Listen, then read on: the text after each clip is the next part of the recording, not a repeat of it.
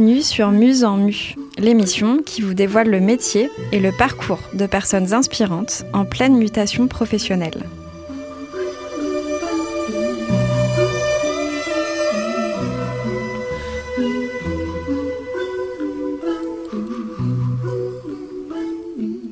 Moi, c'est Agnès Faucoulanche.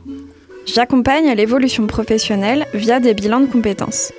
Au quotidien, j'aide des femmes et des hommes à rêver leur futur et à le rendre viable. Ensemble, nous questionnons ce qui crée l'étincelle chez eux. Nous explorons le champ des possibles pour éclaircir le chemin professionnel souhaité. À travers cette émission, j'aimerais vous faire découvrir autant à eux qu'à vous autres des métiers, mais aussi des histoires de personnes inspirantes qui ont osé rêver et s'écouter. Entendons nos invités nous conter leur mue, ce passage où se produit un renouvellement, se révèle une autre peau à assumer avec ambition. Chaque mois, vous découvrirez un nouveau portrait, et chaque portrait sera divisé en deux parties.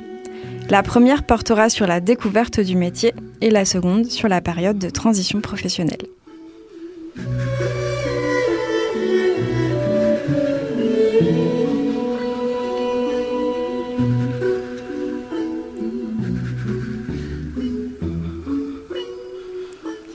Pour continuer dans notre série de métiers liés au secteur social, je vais accueillir aujourd'hui une femme au riche parcours. Chercheuse en chimie analytique, enseignante, puis maman et accompagnante en périnatalité, autrement dit doula, mon invitée est aujourd'hui conseillère en insertion sociale et professionnelle dans la structure Avenir, la Maison des chômeurs à Toulouse. Passionnée de chiffres et de sciences exactes, et pourtant dans un métier de transmission en tant qu'enseignante, Carolina Lirio-Tenorio se sentait à l'époque manquer de sentiment d'utilité. Au fur et à mesure de ses expériences personnelles et professionnelles, elle a su démêler sa pelote et tirer des ficelles de son parcours pour trouver l'essentiel, son fil rouge professionnel. Bonjour Carolina. Bonjour Agnès, merci beaucoup de l'invitation d'être ici avec toi aujourd'hui. Avec plaisir. Alors tu me confiais l'autre jour en préparant l'émission que si on avait tous un verbe en soi à mettre en action, le tien, ce serait accompagner. Oui, exactement. Alors qu'est-ce qui te plaît particulièrement dans le fait d'accompagner dans ton métier aujourd'hui de conseillère en insertion sociale et professionnelle? Alors j'apprécie beaucoup la relation humaine qui s'est créée avec les bénéficiaires. Euh, la confiance qui est nécessaire euh, pour, euh, pour cet accompagnement. J'aime être une aide et y être un appui pour, pour les faire avancer dans leurs projets, chercher des informations, les soutenir, les motiver. Ok. Et alors, est-ce que tu peux nous dire en quoi consiste ton métier et voilà, quelles sont tes missions concrètement au quotidien à, à venir la Maison des chômeurs? Oui. Alors moi, je ne suis pas forcément attachée à un dispositif spécifique, donc je reçois du public, que ce soit chômeur ou pas, salarié, retraité, jeune, euh, euh, plus âgé, homme, femme. Donc il n'y a aucune contrainte. Tout public peut venir chez nous et euh, qui souhaite être accompagné. je reçois surtout dans une demande ponctuelle. Donc, euh, les personnes viennent chez nous euh, souvent pour, euh, pour les aider dans la rédaction d'un CV, d'une lettre de motivation, pour faire une candidature à une offre, pour être vraiment à la recherche d'un emploi, pour faire une simulation d'entretien d'embauche. Et ensuite, selon le besoin et l'envie de la personne, on peut entamer aussi un accompagnement pour un projet professionnel. D'accord. Et alors, comment ils vous connaissent? Comment ils viennent vers vous? Alors, à venir, on a euh, beaucoup de personnes qui viennent par le bouche à l'oreille. Est-ce mhm. que ça marche euh, C'est le, c'est la com la plus efficace qu'on a.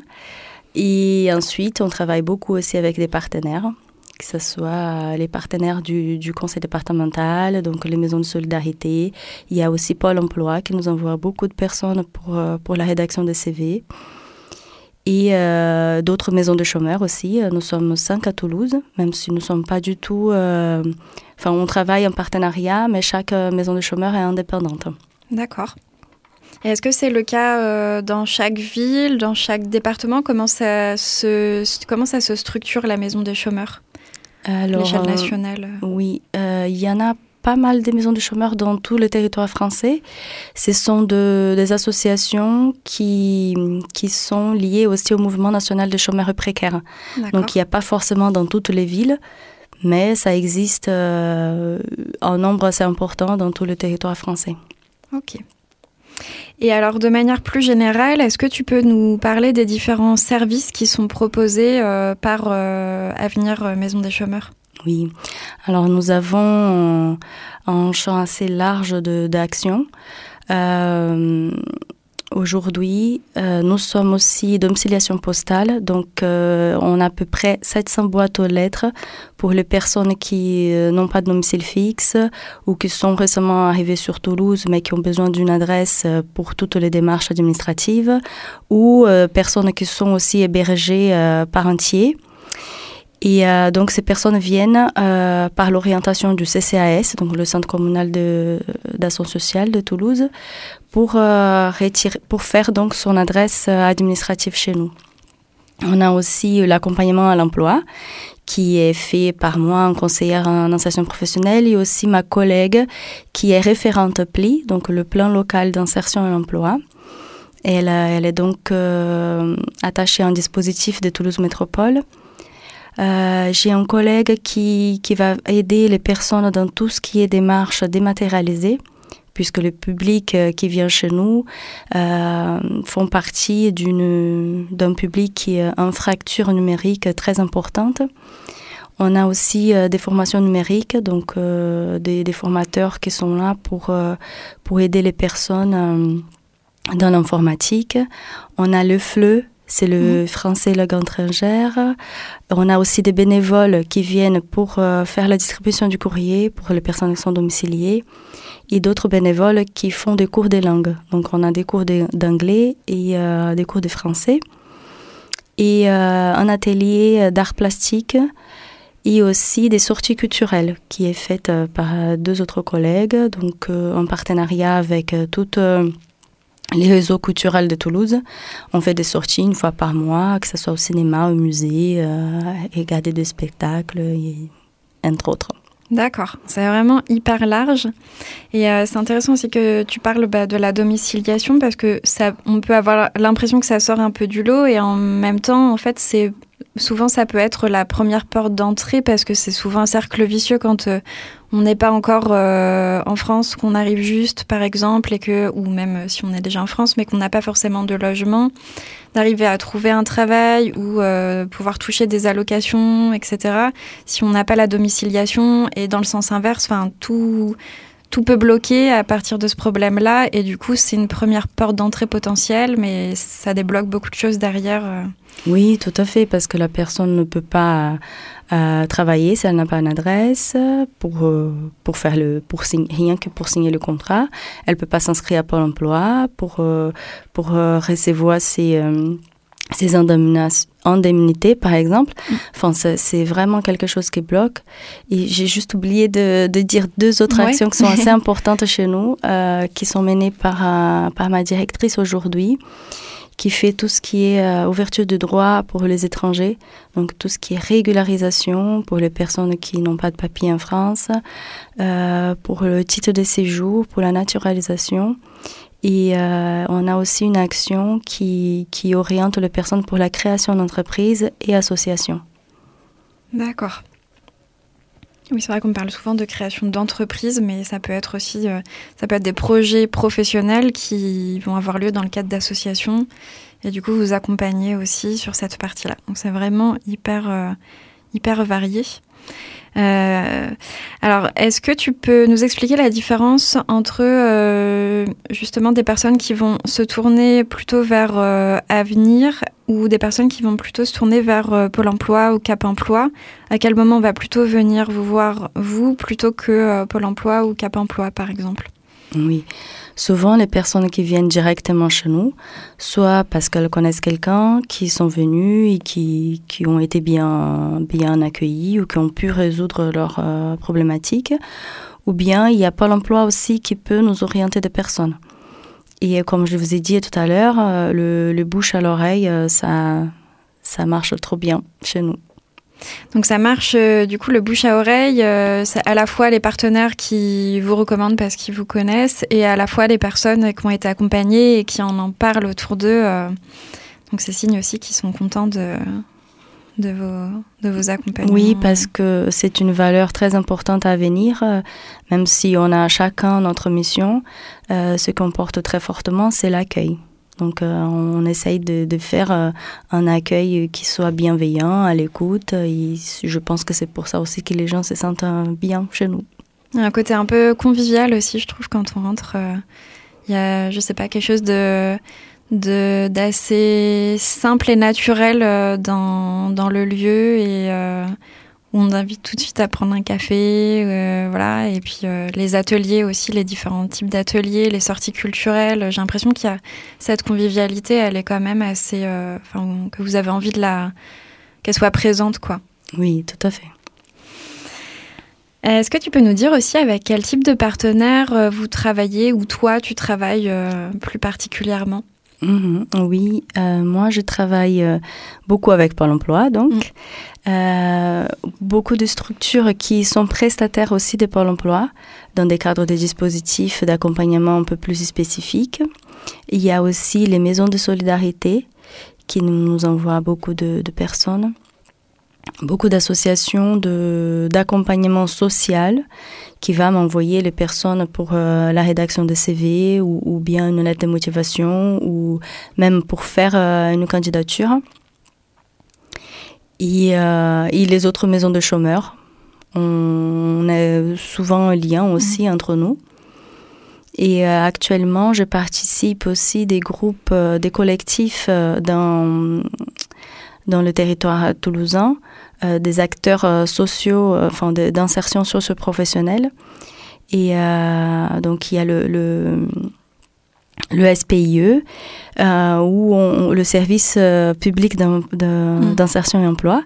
Donc, on se, on se retrouve euh, une fois par mois pour euh, discuter des problématiques, pour, se, pour partager un peu le- les nouveautés et euh, se tenir un peu au courant de, de ce que se passe dans le territoire euh, toulousain.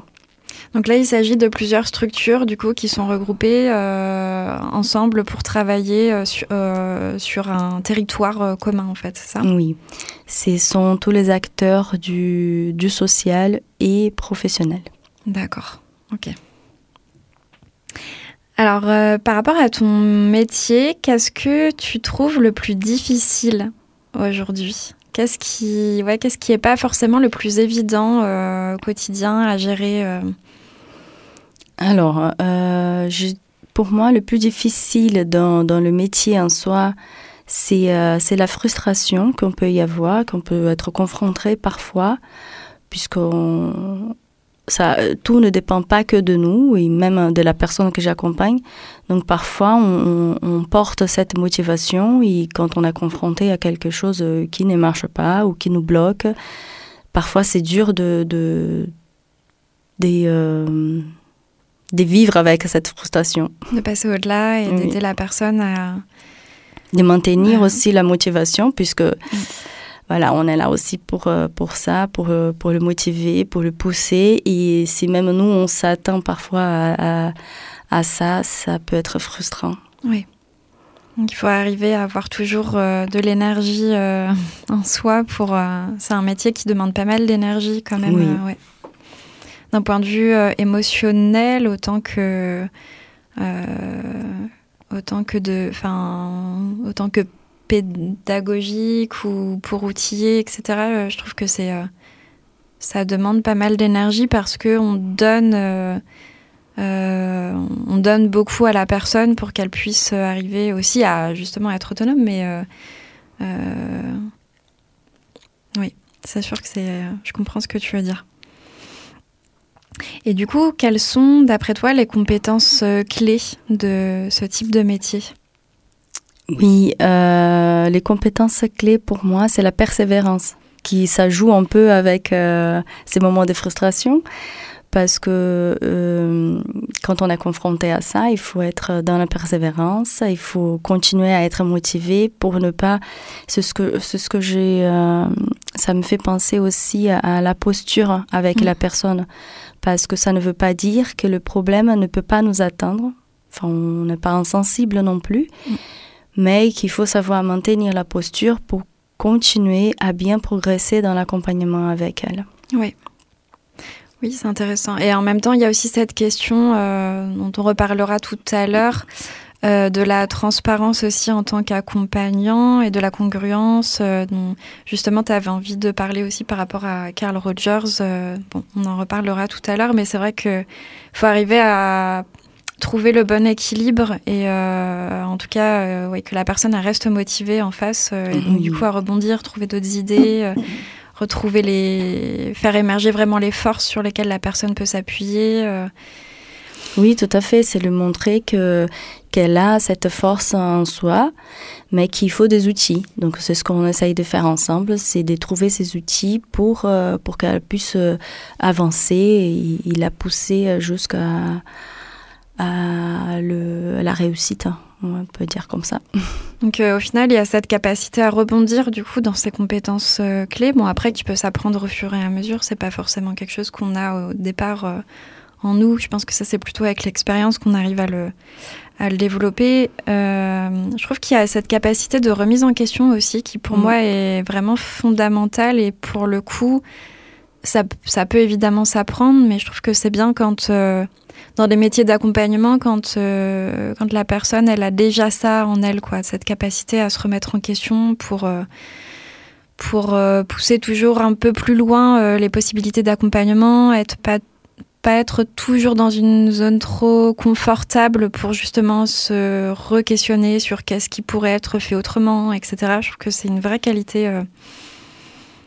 Euh, oui, je pense même que c'est, euh, ce n'est pas pour rien que euh, la grande majorité des conseillères en insertion professionnelle viennent aussi d'une autre, d'un autre métier, mm. puisqu'on a aussi un bagage, un vécu, et puis mm, mm. chacun apporte un peu de ça aussi pour le pour les actions actuelles. C'est vrai, c'est vrai que le vécu euh, par rapport à toutes ces questions de reconversion est hyper important pour arriver à comprendre aussi, justement être dans, la, dans l'empathie euh, euh, pour les personnes qui vivent tout ça, même si on n'a pas forcément vécu tout ce par, par, par quoi ils passent, mais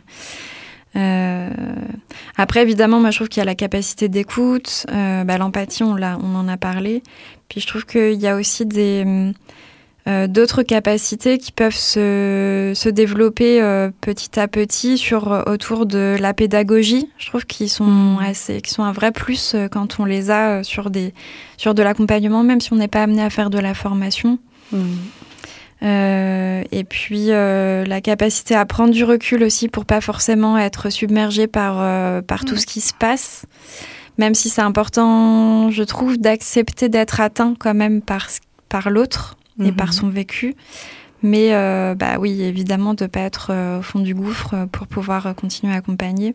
Oui, c'est ce que je vous ai disais tout à l'heure par rapport à la posture. Enfin, avoir la posture, pour moi, ce que j'entends, c'est réussir à recevoir la problématique de l'autre, même si ça nous attend, mais de maintenir la posture pour pouvoir encore plus la, pousser la personne, la motiver. Il n'est pas forcément démontré euh, ça.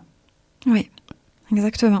Et alors du coup, euh, tu m'avais proposé qu'on diffuse un, un extrait. Euh, donc je t'ai laissé le choix et donc on avait pas mal parlé de Carl Rogers. Mhm. du coup, ce que je vous propose, c'est qu'on écoute maintenant un extrait donc euh, de l'approche centrée sur la personne qui a été développée par euh, Carl Rogers, qui est un psychologue américain. Et donc, euh, on va écouter tout ça grâce à Adèle de la chaîne YouTube Psychonautes. Donc Carl Rogers était un psychologue humaniste américain qui à l'époque a vraiment fondé, ou en tout cas a été un des premiers psychologues humanistes et en allant à contre-courant des deux grands courants de psychologie à l'époque, euh, le courant euh, comportementaliste et le courant psychanalytique. Alors, quelle est l'idée centrale de l'approche centrée sur la personne? L'idée centrale, c'est qu'il est possible à travers une relation, Alors une relation généralement avec un facilitateur qui peut être un thérapeute, un enseignant ou, un parent.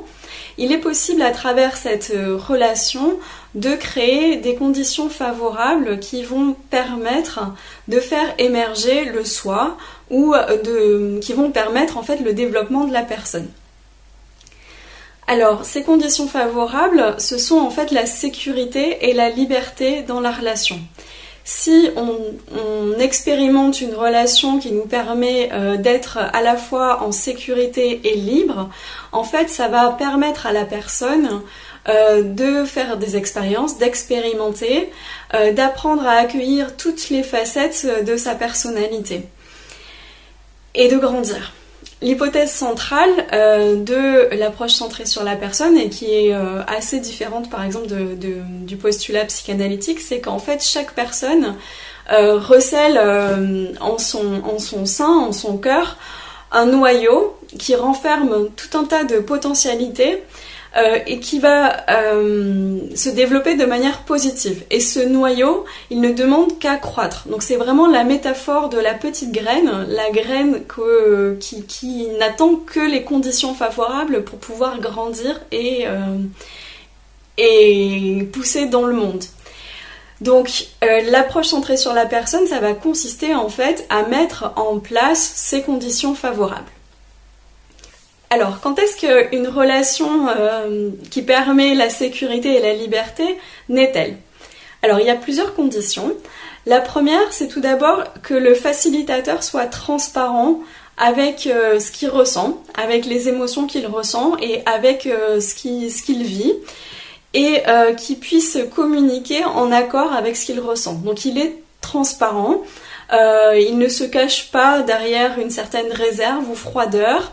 Euh, et cette posture euh, du facilitateur, ça s'appelle la congruence, le fait d'être aligné, en accord avec ce que l'on ressent et ce que l'on vit. La deuxième, euh, condition, c'est le regard positif inconditionnel. Le facilitateur va porter un regard de ce type-là sur la personne. Il est convaincu que la personne porte en elle des potentialités pour se développer de manière très positive. La troisième condition, c'est l'empathie. Le facilitateur va être capable de comprendre ce que vit la personne, il, la comprend à travers ses propres yeux à elle et à travers son système de croyances et de valeurs. Euh, donc il est capable vraiment de la comprendre avec un niveau de, compréhension en général que, l'on n'a pas tous les jours dans la vie de tous les jours. Euh, la personne va se sentir comprise et acceptée. La quatrième condition qui est très importante, c'est que le facilitateur s'abstient de tout jugement, de toute évaluation ou de toute recherche diagnostique. Et enfin, la cinquième condition, c'est que euh, ce regard positif inconditionnel, cette empathie, le fait d'être compris, ça doit être transmis à la personne. Il faut que la personne euh, perçoive ce regard positif qui est posé sur elle par le facilitateur. Alors merci Carolina euh, de nous avoir proposé de, partager un petit peu la vision de Carl Rogers. Est-ce que tu veux nous en dire plus sur, sur ce souhait-là? Oui, en fait, j'ai connu cette approche quand je faisais aussi une formation de niveau personnel.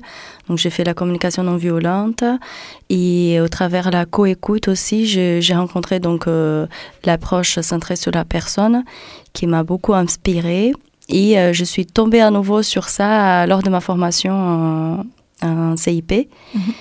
Et euh, j'apprécie beaucoup, ça m'aide énormément pour, pour l'accompagnement des, des bénéficiaires. D'accord. Merci. Du coup, ça permettra de faire une petite mise en bouche pour ceux qui connaissent pas, mais qui s'intéresseraient à ces métiers. C'est une belle porte d'entrée, je trouve. merci à toi. Et du coup, tu nous parles de tes formations. Donc, euh, bah, autant, voilà, autant en parler dès maintenant. Euh, moi, je voulais te poser la question justement par quelle formation t'es passée euh, parce que ça, c'est hyper important aussi de pouvoir le partager aux autres. Donc toi, quelle, euh, quelle formation a pu t'aider à aller vers ce métier euh, de conseillère en insertion sociale et professionnelle? Oui, donc suite à ma formation de doula, Et entre-temps, j'ai beaucoup, enfin j'étais dans un, état de remise en question, donc j'ai fait la CNV, euh, l'approche centrée sur la personne, et euh, j'ai fini donc euh, mon parcours de reconversion avec la formation de conseillère en insertion professionnelle avec le cabinet Progress. Et c'est une formation qui a duré six mois et qui était vraiment très enrichissante. D'accord. Et alors, euh, donc justement, euh, donc tu as parlé un petit peu du métier de doula et du fait que tu t'étais formée à ce métier-là. Euh, donc, on va pas forcément trop en parler sur cette émission-là, mais par contre, rendez-vous dans 15 jours pour ceux qui souhaitent en savoir plus sur ça et on, et on en reparlera à ce moment-là. Et par rapport à ton métier, toujours, est-ce que tu pourrais nous partager une, une réussite dont tu es particulièrement fière euh, aujourd'hui euh, Et qu'est-ce qui, te, voilà, qu'est-ce qui te donne du baume au cœur en fait, dans ton métier euh, actuellement? Oui. là, ça, me vient une, une, jeune femme qui était venue me voir euh, suite euh, à une arrivée récente sur Toulouse après, euh, après un divorce. Donc elle arrive toute seule avec son enfant elle a trouvé, enfin elle s'est retrouvée dans, de, dans des difficultés de se insérer professionnellement. Et euh, à l'aide aussi de, de, mes partenaires, on a réussi à trouver un moyen de garde pour son enfant. Et euh, ensuite, elle a commencé une formation. Et euh, en, est, en, étant un peu en lien avec elle encore, j'ai appris euh, récemment d'ailleurs qu'elle a trouvé un, un, emploi et qu'elle est très contente de, de, de tous ces cheminements qu'elle a pu faire euh, au sein d'Avenir. Donc elle est revenue vers toi, du coup, dans la structure pour te tenir au courant euh, de comment ça se passait actuellement. Et... Oui. Ça, c'est chouette, parce que j'imagine que c'est pas le cas forcément de tous ceux que tu vois passer. Euh, tout le monde ne revient pas forcément. Non, c'est pas systématique. Voilà. Mais euh, au final, ça nous fait énormément plaisir quand les gens viennent nous voir pour, pour raconter la fin de, de, de ce parcours. Ok. Eh ben, merci Carolina pour euh, cette première émission toutes les deux et pour cet échange qui nous a permis bah, de découvrir la structure euh, euh, la Maison des chômeurs et de mieux appréhender le métier de conseiller en insertion sociale et professionnelle, à la fois par ton regard, par ton expérience et puis par ton parcours. si vous souhaitez en savoir plus sur Avenir Maison des Chômeurs, rendez-vous sur le site internet www.maisondeschômeurs.org. Et puis merci donc à toi et à l'équipe de Radio Campus. Donc euh, c'était Thomas Delafosse aujourd'hui à la réalisation et à la technique. Et vous avez entendu comme morceau de musique euh, Grace de Yo-Yoma et Bobby McFerrin et également un extrait euh, de la vidéo YouTube de Adèle, de la chaîne Psychonautes. Et la vidéo s'intitule Qu'est-ce que l'approche centrée sur la personne de Carl Rogers. Donc le prochain épisode de Muse en est à retrouver dans 15 jours, le lundi à 17h. Et donc là, on entendra Carolina nous conter euh, sa reconversion. Vous pouvez retrouver l'émission sur le site de Campus FM, campusfm.net ou sur musenmu.fr. Et tous les épisodes sont également disponibles sur quasiment toutes les plateformes de podcasts.